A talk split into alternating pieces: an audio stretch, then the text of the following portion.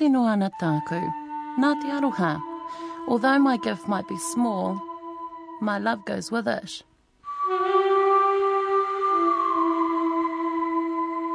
E nā hau e whāhi mihi tēnei ki a kautakato, ko te hōtaka tēnei a Te Ahi Kaa. I'm Maraea Rakuraku. And I'm Justine Murray, and this is Te Ahi Kaa, our weekly kaupapa Māori program on Radio New Zealand National. This week, Te Ahi Kaa is literally all over the country as I make my way to Morikau Station. A beef and sheep farm that stretches from Ranana to Hiruharama, Jerusalem, near Whanganui. where the actions directed towards her grandfather has shaped Hari Benevides and the leadership style she applies as the head of the farming incorporation, Muri Nui. Koro had an agreement with one of the uh, Pākehā run holders who is- financed him and he said, I will give you the money to be able to stock your farm and do up all your fences. You have to allow me the grazing. So he, he grazed on Koro's property on the farm. And that was all done on a handshake. Now, without that man, our grandfather would never have been able to farm his own land. Why? Because the banks wouldn't lend to him. There was no institution that would lend Māoris money. And I'm not talking about ones with communal ownership, I'm talking about individual owners. Simply because they were Māori. And when I hear people say that Māori were too lazy to farm their land or do anything with their land, it makes my blood boil because that's not always the case. In some cases, like Koro, they weren't given the opportunity to get the finance to be able to farm their property. You'll hear more from Hari Benevides and Harvey Bell as they point out significant landmarks on Maraea's journey up the river. And then we're in Levin, where stone masonry has become more elaborate over the years. First off, what's stonemasonry? Well, it's when you use stone to make things like monuments, furniture, or headstones. And secondly, by elaborate you mean Well, people are putting heaps of effort into how they want someone remembered, like having symbols of their hobbies, a deck of cards if you're a mean card player, a fishing rod, a rifle, and even sketches of their face. which is proving financially lucrative for Te Ati Haunui Paparangi engineer Richard Cornell and his business, Designer Headstones. Each piece is individual, you know, so you, you're not going to get the same as someone down the road. And that's what everyone's looking for, just that unique piece for their loved one. And if you can give them that, they walk away happy. And they always tell other people, you know, and being our Māori, we all got a big whānaus. And so they keep coming back to you and say, I want that same, you know. But they're never going to get the exactly the same because each piece is unique. And as you, I will show you through my workshop on different, different patterns, different designs. Richard, his designer stones, and even his own DIY machine is featured in today's show. And then we're in Invercargill. I'm with Peggy Peak of Muri Hiku Marae. We'll have that later in the show. I'm Maraea Rakuraku. I'm Justine Murray, and for the next hour, you're with Te Ahi Kaa. Nā reira e te iwi, kia matara.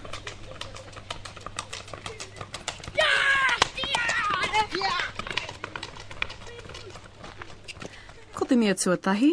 On an almost weekly basis, Hari Benevides and Harvey Bell make the roughly hour and a half journey from Whanganui to Morikau Station, the farm they manage on behalf of Morikaunui Incorporation. In November, Maraea joined them, finding the characters in the vehicle with her were as entertaining as those being described on the trip.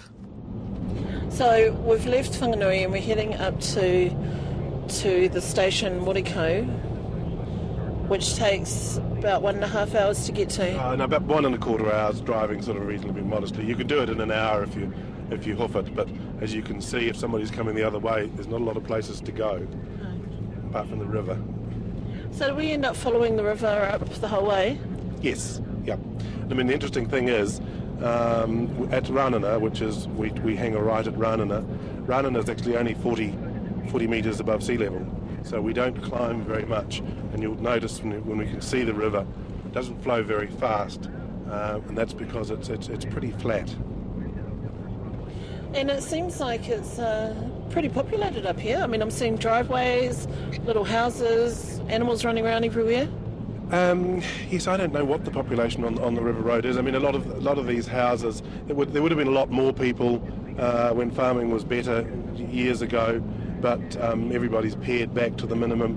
I mean, on the station we would have probably had 10 or 15 staff um, in, in times gone by. Um, but with modern equipment and things, I mean, we're down to five five per- permanent staff, or was it six, including the manager? So you know, every, everybody. It's, it's, it's same with farming right throughout the country, and that's why um, we there were what uh, three schools, or in, reasonably recent time, three schools, even more than that, on the River Road from Pipiriki right down, and now there's only one, uh, which is at Ranana. You know, if you look at, there's some clear patches like that across there, but predominantly bush, This this here scrub. is um, for the, the house across the road, so they bring everything across on a On a, ca- fly- on a cage. flying Yep. yeah. Which is like how, which is how my grandparents used to bring things across to their farm too. And then sometimes, if you lucked out, you used to have to swim across, which is all right. We were kids. You loved it as kids, you know, running and flying across on the flying fox. Lovely. You know what? Ah, those. Oh, they're looking at the sh- shell from that um, harbour. That shell. Oh, yeah, I did just see some something glinting at me. What does it mean? That that's how far the sea came up to? Um, well, yes. I mean, wherever there's shell rock. Um, but I mean, we uh, where I was brought up, north of Taihape, at um, uh, we were what 15? No, no, no, north in from Urarangi, down from Waiouru, and um, we were at uh, what 1,700 feet above sea level, and uh, there was shell rock uh, there. So uh, you know, obviously New Zealand was under the under the water at some stage of its existence. This is Fo Faux Deihi Stream. Just crossing over it. Mokuku Scenic Reserve.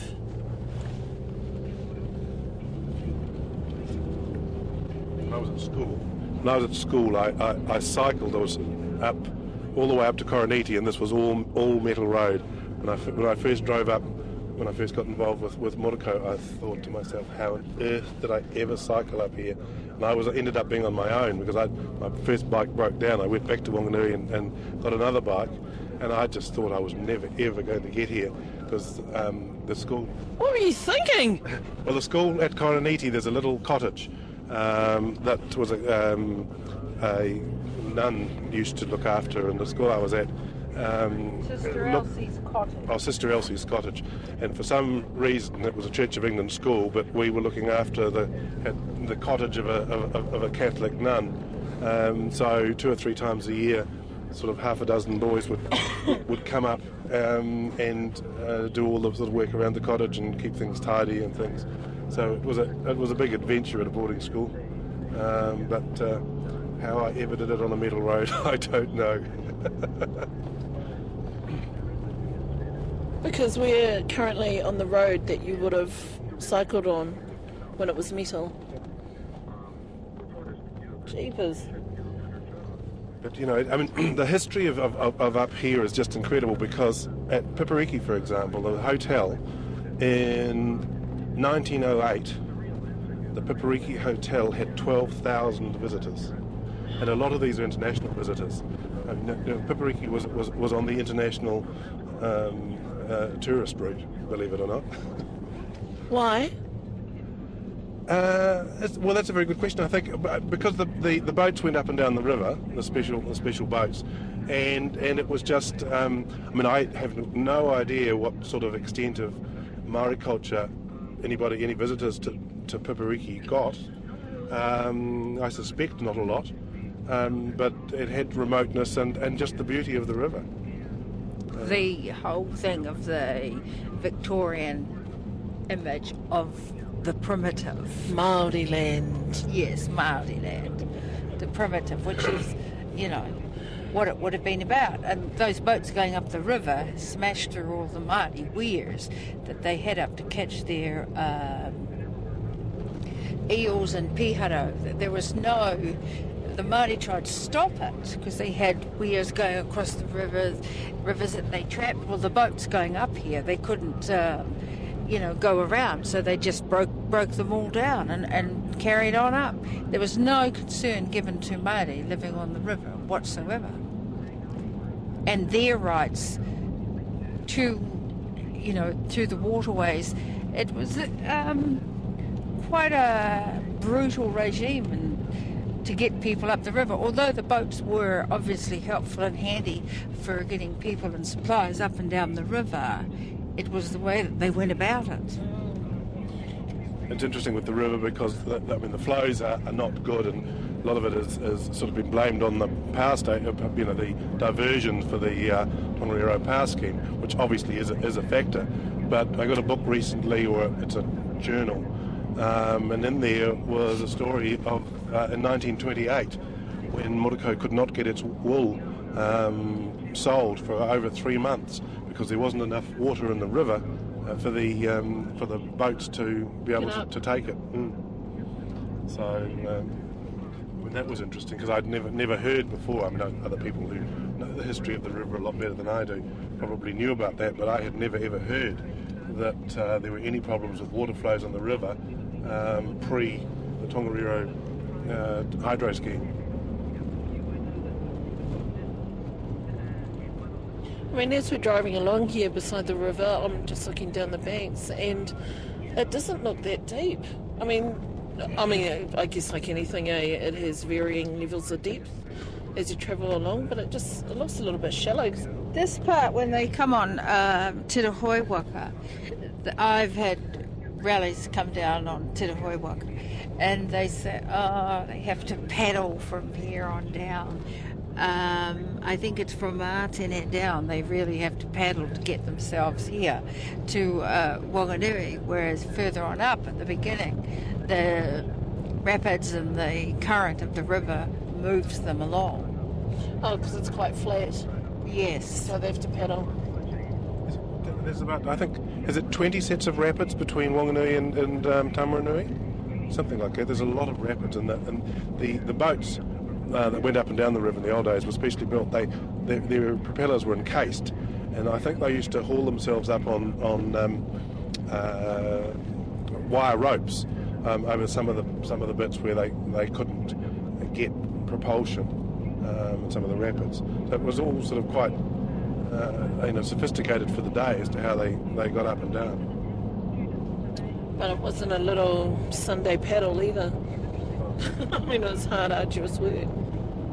No, I mean that, yeah, that's right. That's, uh, you know, and we seem to be passing quite a few cyclists. So is this a popular route? Yes, I mean this is this is the um, because the part of here is the um, Wanganui River uh, National Park, uh, and it, this is on the tourist route, and it's because of that the government's put um, something like $94 million uh, into the road. So the, the road is going to be totally sealed from uh, from the Parapara right through to Pipiriki uh, eventually. I think they're, they're, they're, um, they're getting there slowly. I'm not sure when it's scheduled to be finished, but I mean, you, there's a lot of camper vans. I mean, normally when we come up here, we always pass one or two camper vans. Out to your right up here is the Atene Sky Walkway. Um, it's one of DOC's walkways, and apparently it's one hell of a climb up to the top, but it's well worth it. Just up above you yeah. on your right, yeah. there, and it, the entranceway is a little bit further on around. Now, I wonder if the locals have mixed feelings about the road becoming completely tar sealed, because with the increase of tourists means there's more people. You know, sure, sure enough, that's you know more dollars, but it's often a mixed reaction from locals. On the issue of the road being tar sealed, the people of the river plus Morikau have paid extra in rates for uh, several years now so that the road could be tar sealed. And we are still paying extra for the last sections of the road, which uh, are from Ranana to Pipiriki and just north of Pipiriki. It hasn't been tar sealed uh, fully right up to Raetihi. So the road up from Ranana to Morikau is yet to be sealed, and, and that's I mean, that's been an ongoing thing. I mean, for 40 years we've been paying extra rates to cover the seal uh, issue on the River Road. So, does that mean that the rates are going to be dropping when the roads are completed? I doubt it. No, I doubt it. But the thing is that, that our rates, um, we, so we've got, uh, say, 12,500 hectares, or about 12,000 acres, um, and our rates are around about $18,000 a year. Um, and to be honest, given that, you know, we are absolutely dependent on this road, we don't actually see it as a huge um, burden. Um, and, you know, we're now with them sealing it, and they, they're, they're going to be sealing right up to um, Road's about uh, about 3k up from from uh, uh, Ranana, where the station is. They're going to be sealing that. They're going to be sealing uh, or preparing the other road because we the farm is up two two roads, Mokanui Road, uh, as well as going to be being upgraded. So I mean, we we reckon we get pretty good value out of our uh, out of our eighteen thousand dollars of rates. Which is great for a big farm, but some of the little houses that we're passing, just by their own wear and tear, it seems like some of those families would find it quite a burden. Yes, I don't I don't know what they pay, but I mean the thing is they have a, they have an annual meeting up here um, to uh, ask the locals, do you still want to continue putting into this uh, into this fund? So uh, I mean it, it, it, it's uh, it's been um, uh, something that, that has got continual support from the locals. Um, so I mean I, I but I don't know the cost burden, and I don't, to be honest, know whether it's just a show of hands or whether the rate, the rate, the rates bill or the or the acreage or whatever has an has an influence. But I've never heard that that's the case. God, there's heaps of people up here. Well, that's quite amazing. Hold on, hold on, Harvey, stop. Over here so she can look over at Annette Main's place. Oh, well, The. Flying Fox. Go over here. Oh, I've never, I've never actually seen it. Oh, have you never, all these times you've come up. Stop. We're Look at out. how steep that flying fox is. She she runs the. Um, she started up the market, Saturday market in Whanganui, Annette Main. She's on the Hawaii. She's been up here for a long time. Okay, so um, we're coming up to a sign, Koriniti, and it's quite. It seems like quite a well-populated community. I'm counting up about, just on my eye line, I can see about seven houses. The main uh, family up here, up down at the marae, the Koriniti marae, is um, the Tukas, uh, family. John and years ago it was John and Sarah Tuka. When I was a kid, we came up here and we stayed down at the marae for a week, and um, it was lovely back then. That was years ago. Oh, was Bundy and his wife was still alive, and we used to go up to the little cottage, Sister Elsie's cottage up here, and uh, try and get in the hammock. And it was a wonderful hammock, and that you couldn't lie in it; you'd fall out and get winded all the time. So you mentioned nuns. Now the Suzanne Aubert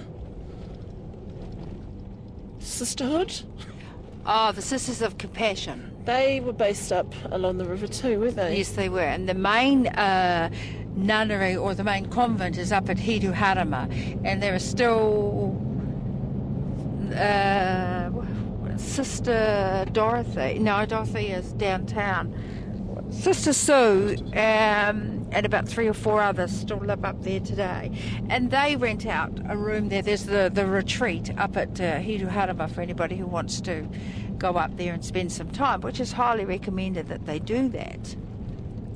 As part of the community involvement that Morikau has, um, we pay for a satellite internet connection for the nuns um, as well as the school because the nuns do an awful lot around the community and we believe that it's in Morikau's best interest that we do as much as we possibly can to keep the school viable. Because at the moment there's no uh, primary school up here. Um, the profile of our staff um, is going to change because not a lot of people um, want to do homeschooling. So people with, uh, you know, with young children uh, are not going to be um, that keen on being here. So you know, there's some fundraising activities and those sorts of things that uh, we do to, to sort of try and help the school. Morikau Incorporation has always ha- has, had a long association with the Sisters of the River because they were the ones that administered to our people They provided the education, and when they got to school age, they sent them off to um, Māori schools, you know, like Hato Paora, Queen Vic, Hato, Petera, those things. So the association for Morikau has been one of where they have provided and helped the uh, the nuns because they've done so much for our people, and it's acknowledgement of the work that they did and still do today. So Emma's still very much present in the community that they came Absolutely. to all those years ago. Yes, there's not as many, but they are still there. Yes, I suspect, though, that when uh, the ones that are there now pass on, uh, there probably won't be any replacements.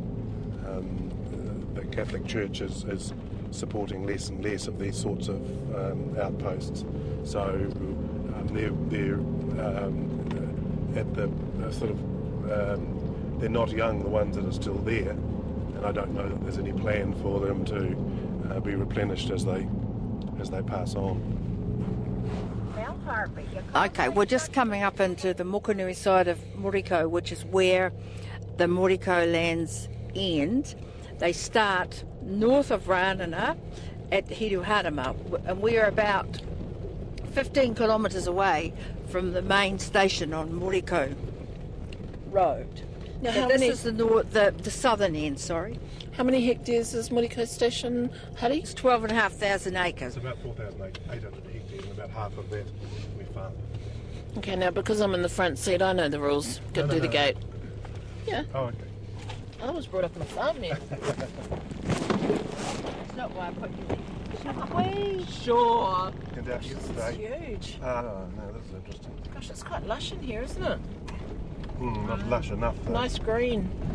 Mm, this is interesting. I don't think we're going to get across there. How come? Why don't you go to the. Um, Go up there. Charge it. You're the driver. You know you well, drive. we want to go back and wait till we get a bike. No, no, no, we haven't got time. It's going to be good if I get stuck here, but you know, it's just. It's a long bloody walk to Morikau.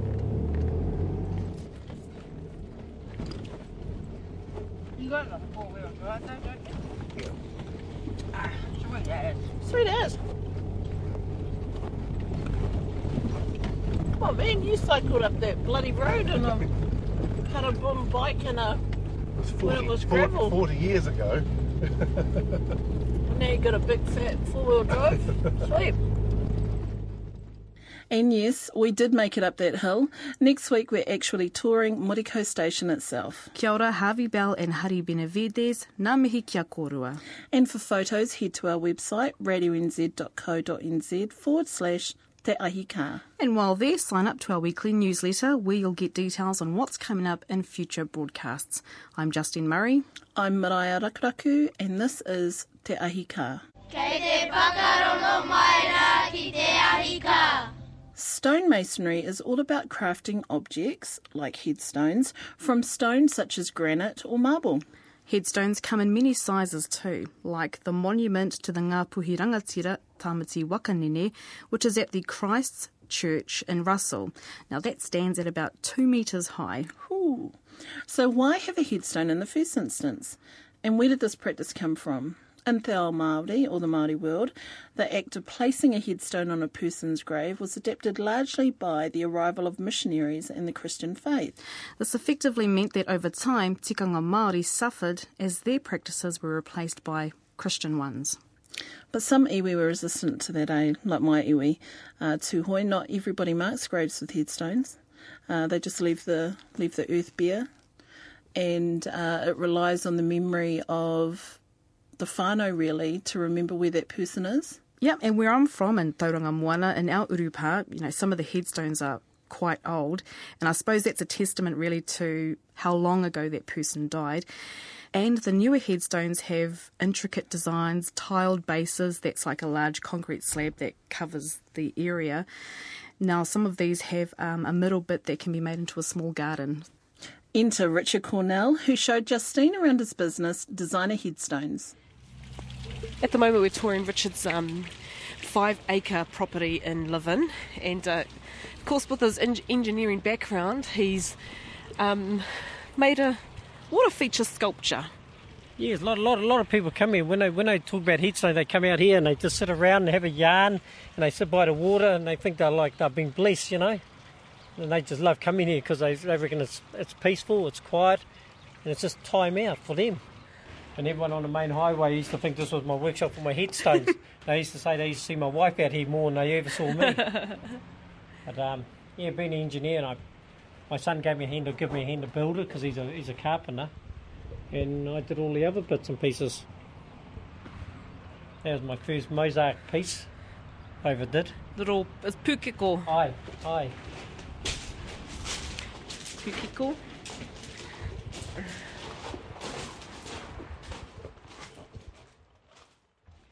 So we're outside of um, Richard's um, home along uh, the main road of Levin, and he's taking me to one of his uh, his workshop area. We've just been into the showroom, and now we go into the uh, workshop. Yeah, we did one with the bushes and uh, bush scenery on a stone. And did one with a kava bowl for islanders. They love the kava bowl. As soon as they see it, they want one of those. How do you draw those on? Or It's all computerized now, and computers lucky they haven't because we, when I first started, it was all the hand cut, and you know, I had to you know learn how to draw properly and good enough, and must have got away with it. I'm still here. So, Richard, we've got a big st- uh, headstone in front of us with a guitar. Aye. Walk us through the process, how you got that guitar on that stone. So, you, The cut, guitar's cut out shape, you know, we used to cut a lot of it ourselves with, you know, diamond tip stones and that. Now, India will cut it for me and I will do all the other part of work on it. so India, the country. Yes, India, the Oh, country, Yep. they, would, they will cut out the stone what I want and, and I'll, I'll do the rest of the process once it gets here. Right. You know, it used to come out of big raw material and I had to cut it. And there's a lot of labour tense in it. So I'll send a picture off to India to what I want, would scale it on you know on a piece of paper, scale it and, and every detail I need to know and what they need to know, and they'll send it back to me and see if it's okay. Then we go from there. How does this all get to you? Is it like um? Oh, they ship it ship it out, you know, and, it- and it's got to go through quar- quarantine and, and check through everything. And And do you have to go to Auckland to pick it up, or? no, It they'll ship it down here oh, right. because MAF are looking at containers and check to make Mm. sure there's no no um, stuff coming through the mail. And so, where do you tinker away? Okay. This is this is where this is all my work and that, you know. So you're doing one at the moment in your sh- Yes, this one goes to Napier, and like I was saying, this one go up to Tauranga. And th- these are these are all my uh, Tony. These, these are all different heatstones. We, what we do, we, we we'll set it up and show them what they're going to look like, the heatstone. And once they gave us the okay, then we'll process it and go ahead and start marking it all out. And it's very important to make sure all the words and spelling mistakes are right, you know, from the start. Especially when it comes to Māori words, you know. hey, and there's a lot, a lot of um, Māoris asking, can they fix up a lot of old heatstones because the, the, the Pākehs are spelt it wrong back then. And unfortunately you can't, but you've got to grind the whole stone right back. Well, what's a typical day that you do? Get up at six o'clock, get into have my porridge. Make sure I have my porridge. I cut out the brown sugar and the uh, cream. Yep, and so and then then I then I make my way into work. I, all depends what kind of day I've got on. If I if I've got heat stones, I've got to make sure you know everything's in place for the day, and uh, sit on my tracks and get home in the evening and, and start doing a lot of book work. You know, and yeah, there's a lot of paperwork, believe it or not, like permit fees and permits for different cemeteries. But all that would be covered by what you quote the families? Oh yeah, or- yeah, yeah. The quote's in it, but you got to write down what's like sizes, and, and, and I send off a photo to the to the cemetery um, to the councils, so they know exactly what's it going to look like when it's finished, and what it looks like when it's up. Richard, in your opinion, what's the difference between you and a Pākehā Mason place? I personally think it's feelings. Hey, I, I, I just don't take your money and, and bump you off out the door. I, I think um, being Māori, because we're loving, and embracing people, and and and, and I. And like Tony said, he, he's starting to understand how Mary's work now, hey? And he reckons it's a great feeling. He, he, he takes his head off to us because when Maoris, Māoris come here, we hug, you know, and, and it's it's great to see Have a cup another. of tea, Aye, sit aye. down, don't hurry in. Yep. Exactly, you know, and he, he thinks it's time wasting, but I don't think so. I think it's Time is money. aye aye. He, he thinks on the Pākehā world. Maybe he's right, but I don't see it that way. You know, hey, So it's the feelings, it's the warmth, it's the Oh, sit down, yeah. have a cordial. Yeah. It's not about sign on the dotted line, sweet. You know. yeah, exactly.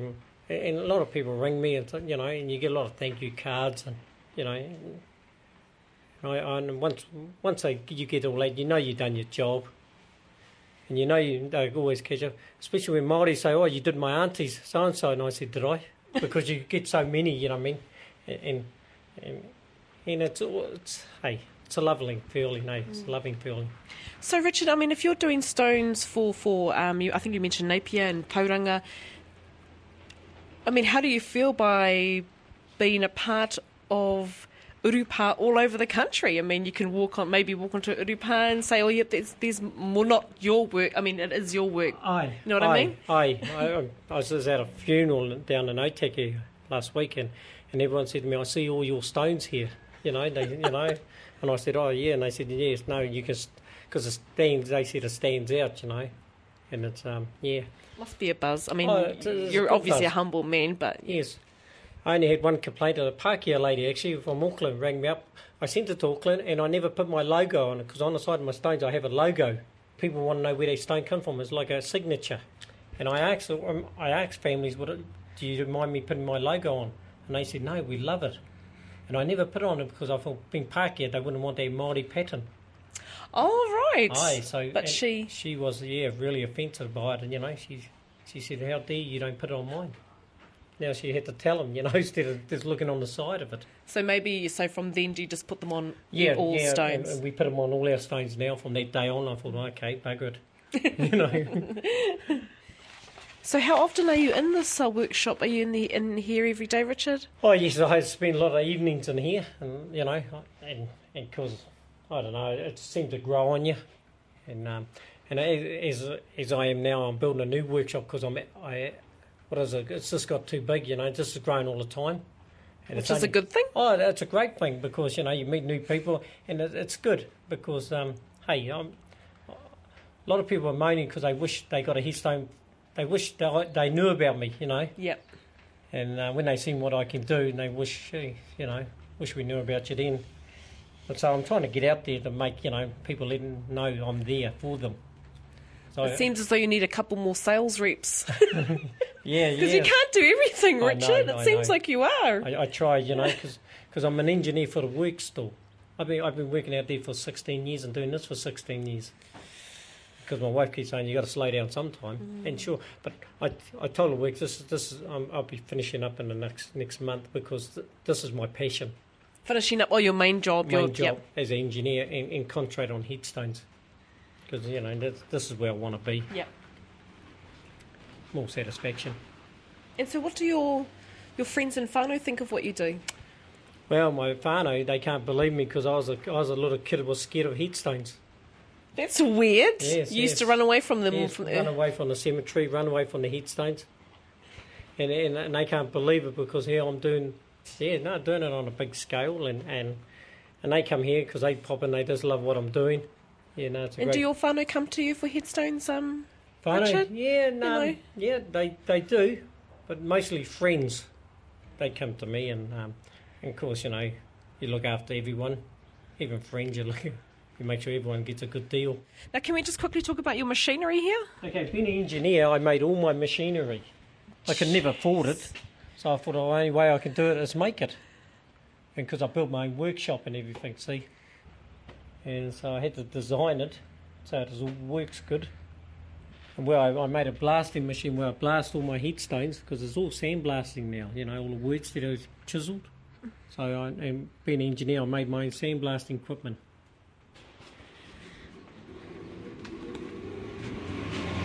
Whoa. So what's this, um, Richard? That, that all sucks out all, all, the- all the fumes and that, you know, when you're sandblasting. And the cold air coming through my helmet is from an old vacuum cleaner I stick outside and sucks in cold air. And as the guy came round, he said, that's Kiwi ingenuity. So, no, this, So So does this? What's the purpose of, of this? It cools the. This this does. It, it, as you can see, this green stuff on my headstones. It's a masking tape, and that'll blow through it, but it, and that'll cut out my cut out Right. the lettering for me. Man, DIY. So, how does creating memorial stones become a passion? Well, for Richard, initially it was all about how to save money. Well, you know, after we had to do a stone up the uh, Whanganui River, um, we thought the cost was so expensive, and I thought, well, if we can learn how to how to o- operate, you know, how to get into the business, and so one step from another. Because it's fair to say that Pākehā had the the domination in that in Aye. that area. Aye, they did. They did for a very long time, and they still have. But it's just trying to get our people to, to move, go forward, and, and, and set out people how to get around it. And the very first one was out of concrete. and uh, since then, we've moved on to granite and marble. It's become quite an elaborate field, you know, moving in the different the different things you can do these days. Oh, exactly. It, it's a huge, it's a huge thing you can do today in this day and age. You know. Okay, well, that's cool. Shall we um, go for a little tour, perhaps? Aye. Yep. Um, so, if you travel towards Levin in this area, um, it's on state high. It's on the main state highway. And is this a home-based business? This, this is a home-based business. It's outgrown so itself. this is your house. Hi, uh, this is my house on the main highway going south to Wellington, just outside Levin, and and um, and it's so many people drop in here because they see the sign, and you know, and, and they thought, oh, even Pākehā's drop in here, and they think they're a bit worried because they think, oh, you know, he's a Māori, but hey, I cater for all sorts, Yep. so not only our own people. Okay, this is my showroom here, and we've got a lot of different patterns of stones. And being Māori, I like to do something for our, so it's, it's individual. You know, you got your own piece. It means more to us, you know. Because a hura kohatu or an unveiling is um, usually done after the loved one has passed away, and usually after a year as a sign of remembrance. They, they usually have um, a headstone. Can we talk about these pieces here? Yeah, um, you know, like uh, each piece is individual, you know, so you, you're not going to get the same as someone down the road. And that's what everyone's looking for, just that unique piece for their loved one. So this piece in front of me, um, this this is, is this marble here? That, that's granite. It's Indian granite. Granite. And where do you source your materials? From India itself, actually, yes, I'm sure they think we're from there, Indians. and uh, so, uh, no, they, they, they, they found me actually, and um, yeah, and they want to do a deal and, and cut deal. So, I, what I'm done now is brought in bulk so I can pass that price down. Yep. So, you know, instead of if I buy a shipment load, I can pass it on to our own people, own Pākehās, Māoris, Chinamans, anybody, as long as they're happy. Can we walk around to this area here? Oh, look at that. It's like a um, white koru koru patterns. Oh, yes. It's all carved into the stone. So it's just not there put on, you know, it's all carved in. So, so people feel it, and when they, when they rub it, they got, you know, they got more meaning to it. Each stone represents something, you know, like a koru representative of children or, or their loved ones passed on. So I, I do the artwork. So, so what people say to me is, ask me, you know, about something, then I explain to them how I could do something for them and, and, and show them what they think, and if they like it, then we go ahead with the process, you know, next step. So walk us through that process, um, Richard. So somebody comes in here and picks a design, and then do you, or actually maybe if they want, if they've got something in their own mind that they want, not not necessarily found in here, what what, what do you do? Do you sit down with them? And, Oh, I sit down and, and I ask them about that person and, and talk to them, you know, and, and we have a good understanding, you know, base, you know.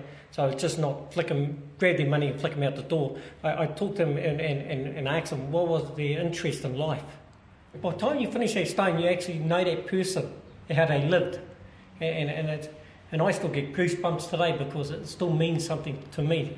And especially like I'm doing one now, and this guy was a train driver. And so I'm putting a train on the back of it, you know, on the back of the headstone. And, and his, his numbers, his wife said, Can you do that? And I said, Yes. And so, you know, and I'm doing one at, at, at another one now, I can show you. And, and he was a taxi driver. And we're putting that taxi driver, you know, and, and it's just, and they- absolutely love it. And people come here and say, I want that, you know. And I, I, two weeks ago, I met a lady from Tauranga. She came down and um, she asked me, she, she saw it in a Mana magazine, my article. Yes. And um, she looked up on the website, she saw it there, and she she rang Levin to see where the closest place to, for a motel where she was going to stay tonight, just to come and see me. And I was blown away because I said I thought she had family here, but she only came to see me about a headstone. And she went away happy because I sold her something, a piece of art, and she couldn't believe the price of it. And um, and because being Māori, I said, oh, you don't have to sleep in a motel, you can sleep on my couch.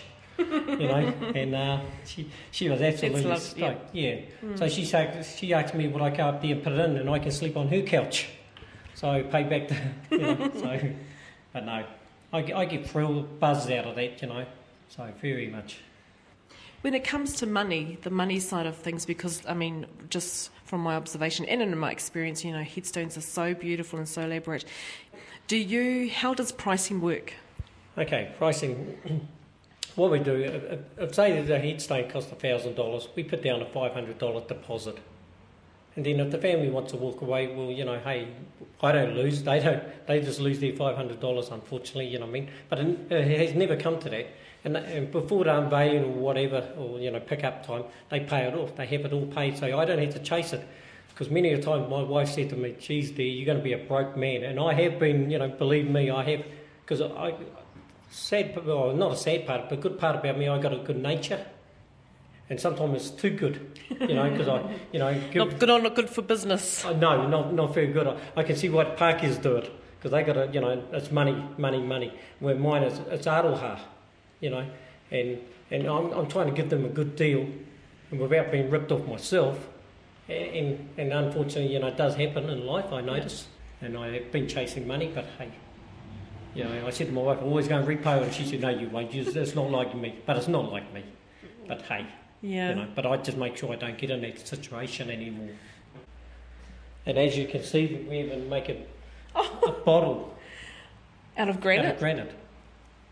You know? So that people, because people often leave little momentums oh, exactly, exactly. on headstones know. like a Lion Red bottle or Yes, line, yep. because my friend said, "Can you put any words on it?" I said, "You can do anything you want." And uh, so yes, so um, no, each piece I, I, I just love, you know. I, I still get a, you know, every headstone to me, it's personal, you know, and you're only good as your last work. I always maintained that, you know, and I still never want to forget where I started this from, mate. The whakapapa. And, and I'm, you know, and I got a, I got a, a guy who works for me, and he's Paki, and he, he can, uh, he can't understand. You know, he says, "Why do I, you know, why, why, why didn't you give it to them a bit more price? Put it up." And I said, "No, no, I started this, and I still want to know. I still believe where I came from, my roots." So, when it comes to buying a headstone, what's a reasonable cost? $500? $5,000? Richard, when you go to an urupa, do you think there's more pressure on Māori whānau to have a good headstone, even if they can't afford one? I, I, am not too sure because I, I think all at the end of the day, you just want to give your loved one a stone, no matter what kind of stone it is, and if they can, can afford it or can't afford it. They just want to give something in a, in a way of appreciation. You know, hey, that person was here, and as you can look at these, a lot of these stones here never had headstones on, and and now So they're just the little, like plaques and that, you know. And then I, I give make sure, you know, because at the end of the day, they just want to be recognised they were there. Because at the end of the day, they were human. So no matter placard, design, no design, you still give the same amount of passion. Aye, into- aye, because you know, I because to me it's, it means something to that person, and it means something to me. So even though I didn't know them, you know, I just and as you can see, this guy here, I said to I asked the family what was he into, and they said he used to love playing cards. So I put a deck of cards on there, and they said, "Well, "Is that cost extra?" And I said, "No." I just said I want to do it because I I feel like I need to do do something to justice, you know. And this one here, I, I, uh, is their father was in the Korean War, and I said, "Have you got a badge, Korean badge?" And they said, "Oh, Dad would have loved that. if There was a badge on it." So I just we, we we saw the badge and then we put it on there, and then that just blew the whole family away, you know. So it's little things like that, you know. I think it's the last gift you can give someone. Now, Richard is about five foot three. He's quite skinny.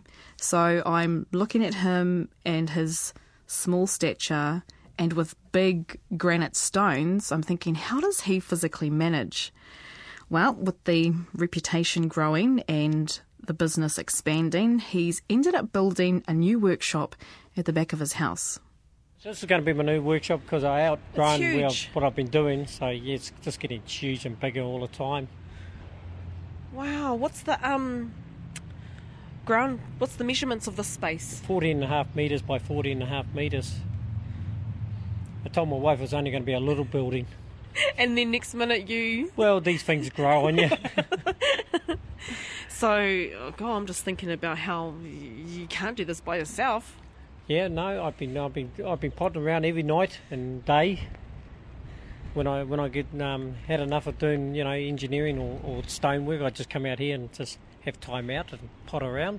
So obviously the roof's what needs to be done. Uh, the plastic roof is going on top of the roof. Yep.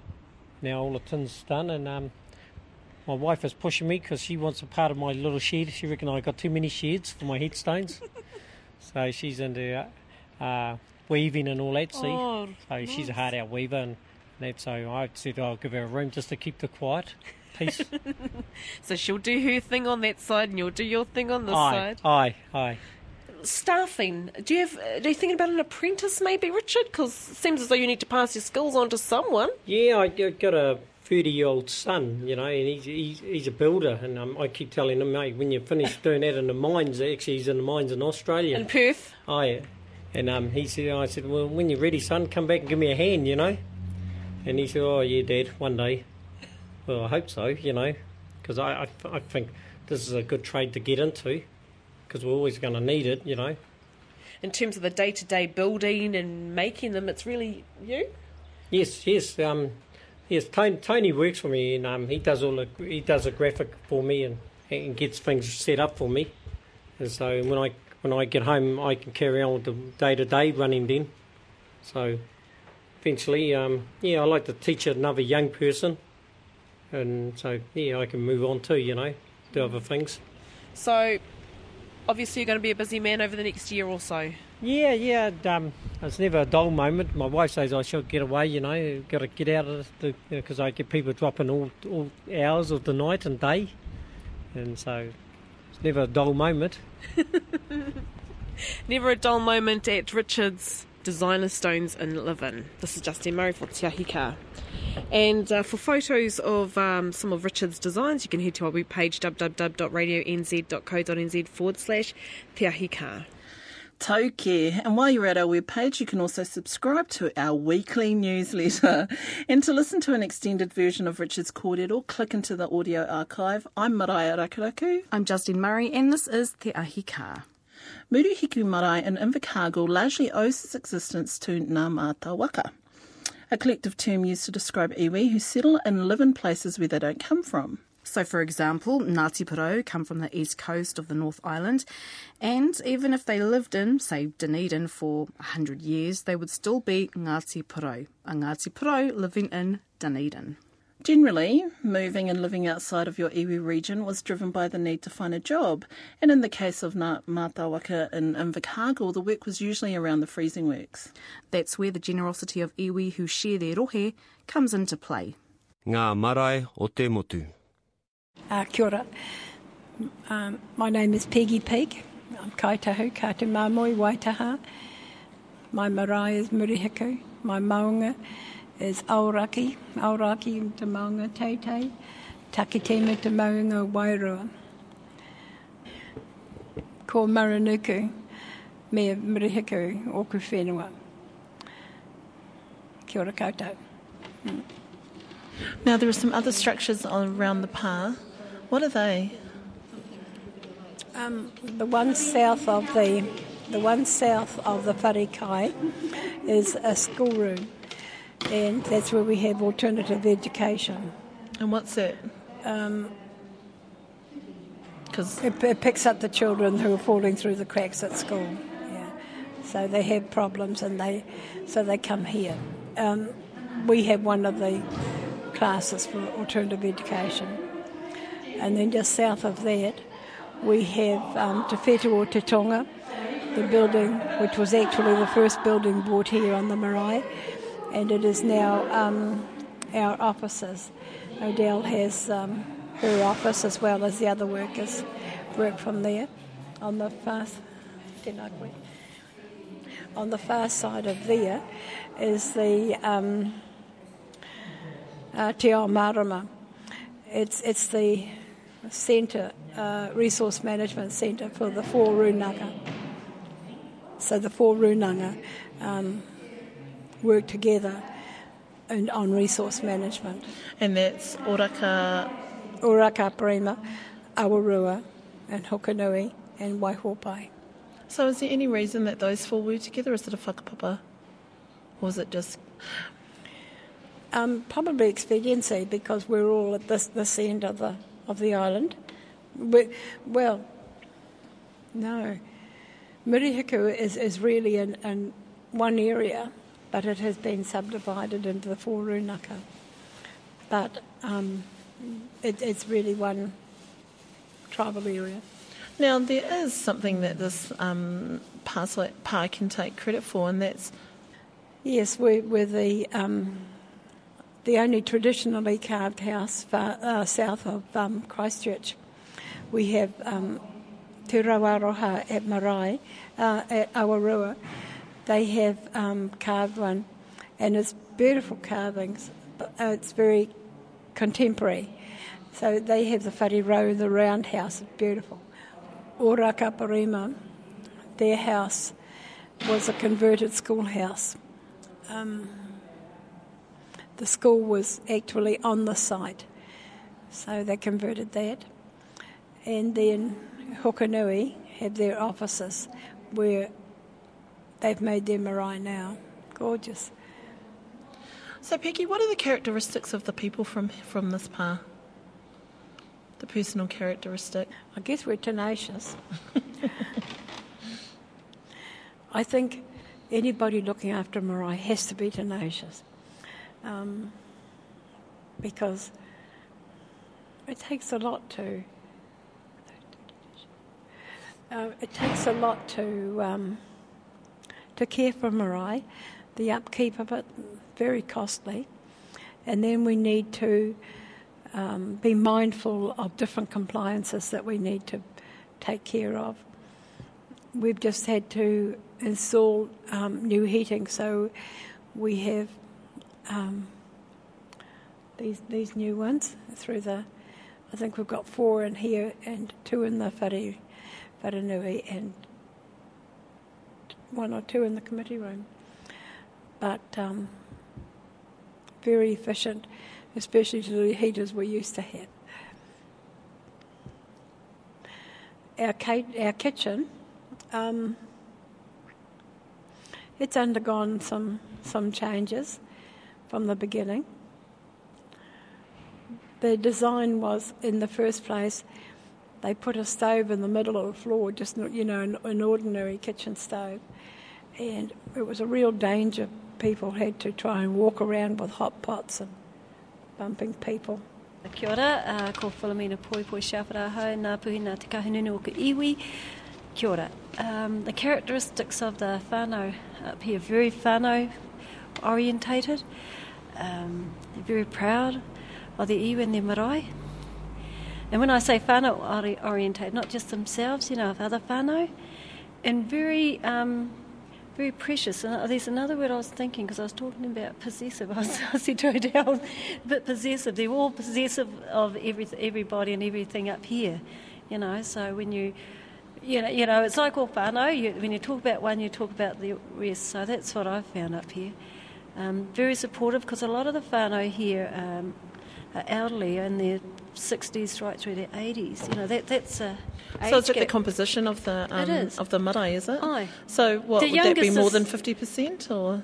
That's about 99%. Odell's the youngest that's continually here. Odell's the youngest that's always up here. And so when you get that whānau... Is that because most of the people who come who are from here live outside? I'm not too sure what it is actually. But the but the whānau in that um, range, because when we went to Wellington for um, Te Papa, how many of us were there? It was about 20 to 30, wasn't there? We travelled with Kaumātua. that went out. But it's those kaumātua that are here doing the pie in the kitchen as well, you know, and doing and doing the wharepaku, So it the means that there's no generation. It's not the generational stuff. No, no, but we'll we'll get them in, eh, Peggy? Is that a concern, Peggy? Like when you think about the paepae and about, you know, ngā mātauranga? It's a definite concern because for years, um, a good five years, I've been trying to get people to come to do the karanga. Because I, I always say one day I'm going to kick, kick, kick the bucket and um, there's not going to be anybody here. And they just kept saying to me, But you're here, Peggy, you're here. Then I went into ministry and my time wasn't as free to be, at, to be here and they've, they've actually learned that I'm not always available to be here. So some of them are stepping up, and others are wanting to learn. So, um, so the so the younger generation are beginning to realise that they need to learn these skills and to learn learn the history of the marae unfortunately, I'm the last of, kind of the last of the Mohicans here. Um, all, everybody else are people who have come maybe when the house was opened. There's none left who have been in the planning stages of the house.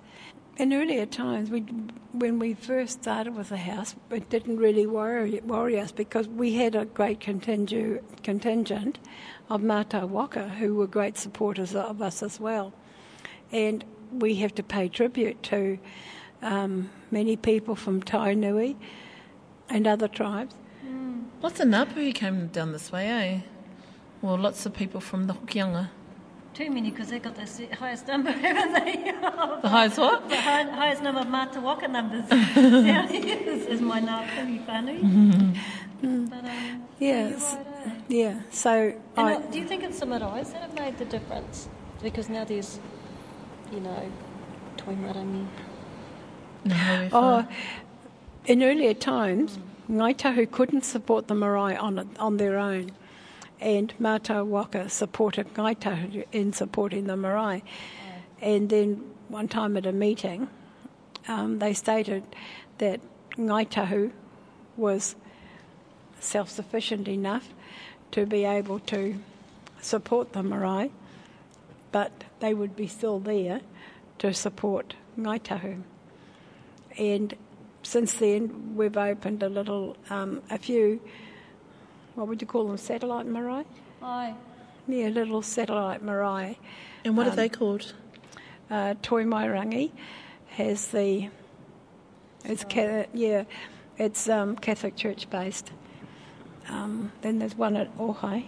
Aye. Oh, there is too. I Oh, love I- I don't know what the name of it is. In Toimarangi, uh, uh, everyone calls it Napuhi, don't they? Napuhi. People think of it as. Oh, Ngā- okay. And Ngahawe Whā. Oh, yeah, Ngahawewha in Conan Street. Aye, and Mahia. Or Mahia Farm, yes. Aye. And there's uh, Mataura up in Mataura. There's that marae up there. Te Hono o Tika. Aye.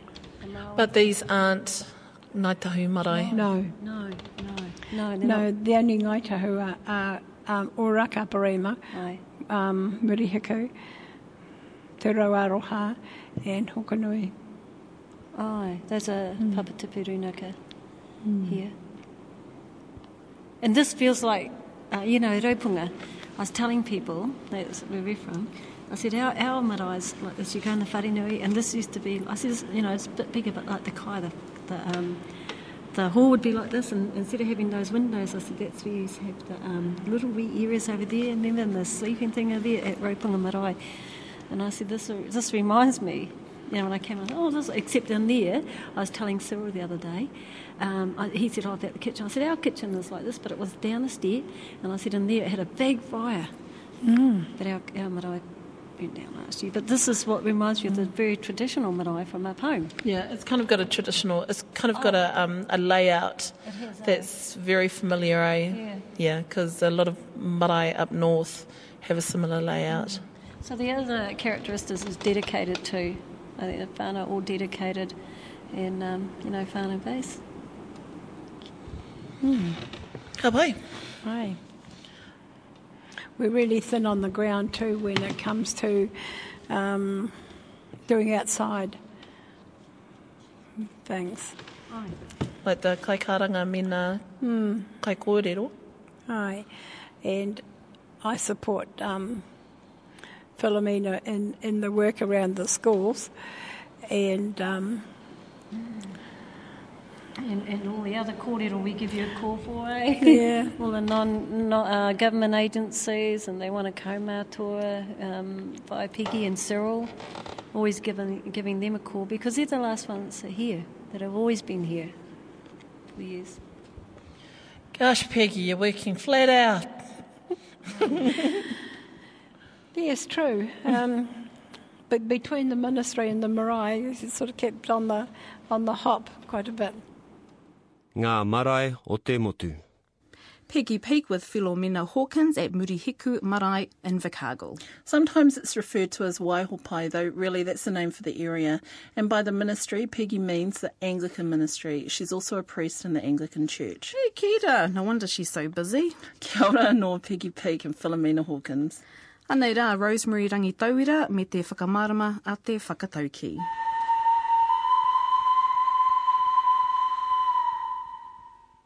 E tino ana tāku, nā te aroha. Although my gift might be small, my love goes with it. You know, to me, this whakatauki means, like in everyday life, you give things away, whether it's through words or presents, to someone who you love. You have good intentions. So what you give, it's given with love.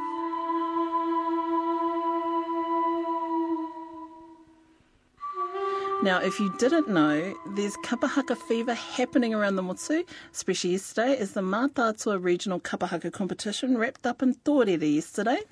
Kia mau ki te wehi. And on the 6th of March, it's the Te Arawa Regional Kapahaka competition in Rotorua. The winners of these competitions will seal their place at Matatini next year in Gisborne. But that's next year. Next week, we're back with Muri Kaunui Station. And I talk béarnaise sauce and crayfish with Māori chef Pete Pieti, host of Māori Television's Kai Time on the Road.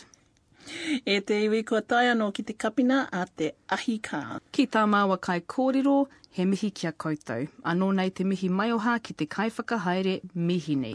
Hoki mai hei te rātu rātapu. Mauri ora tātou katoa.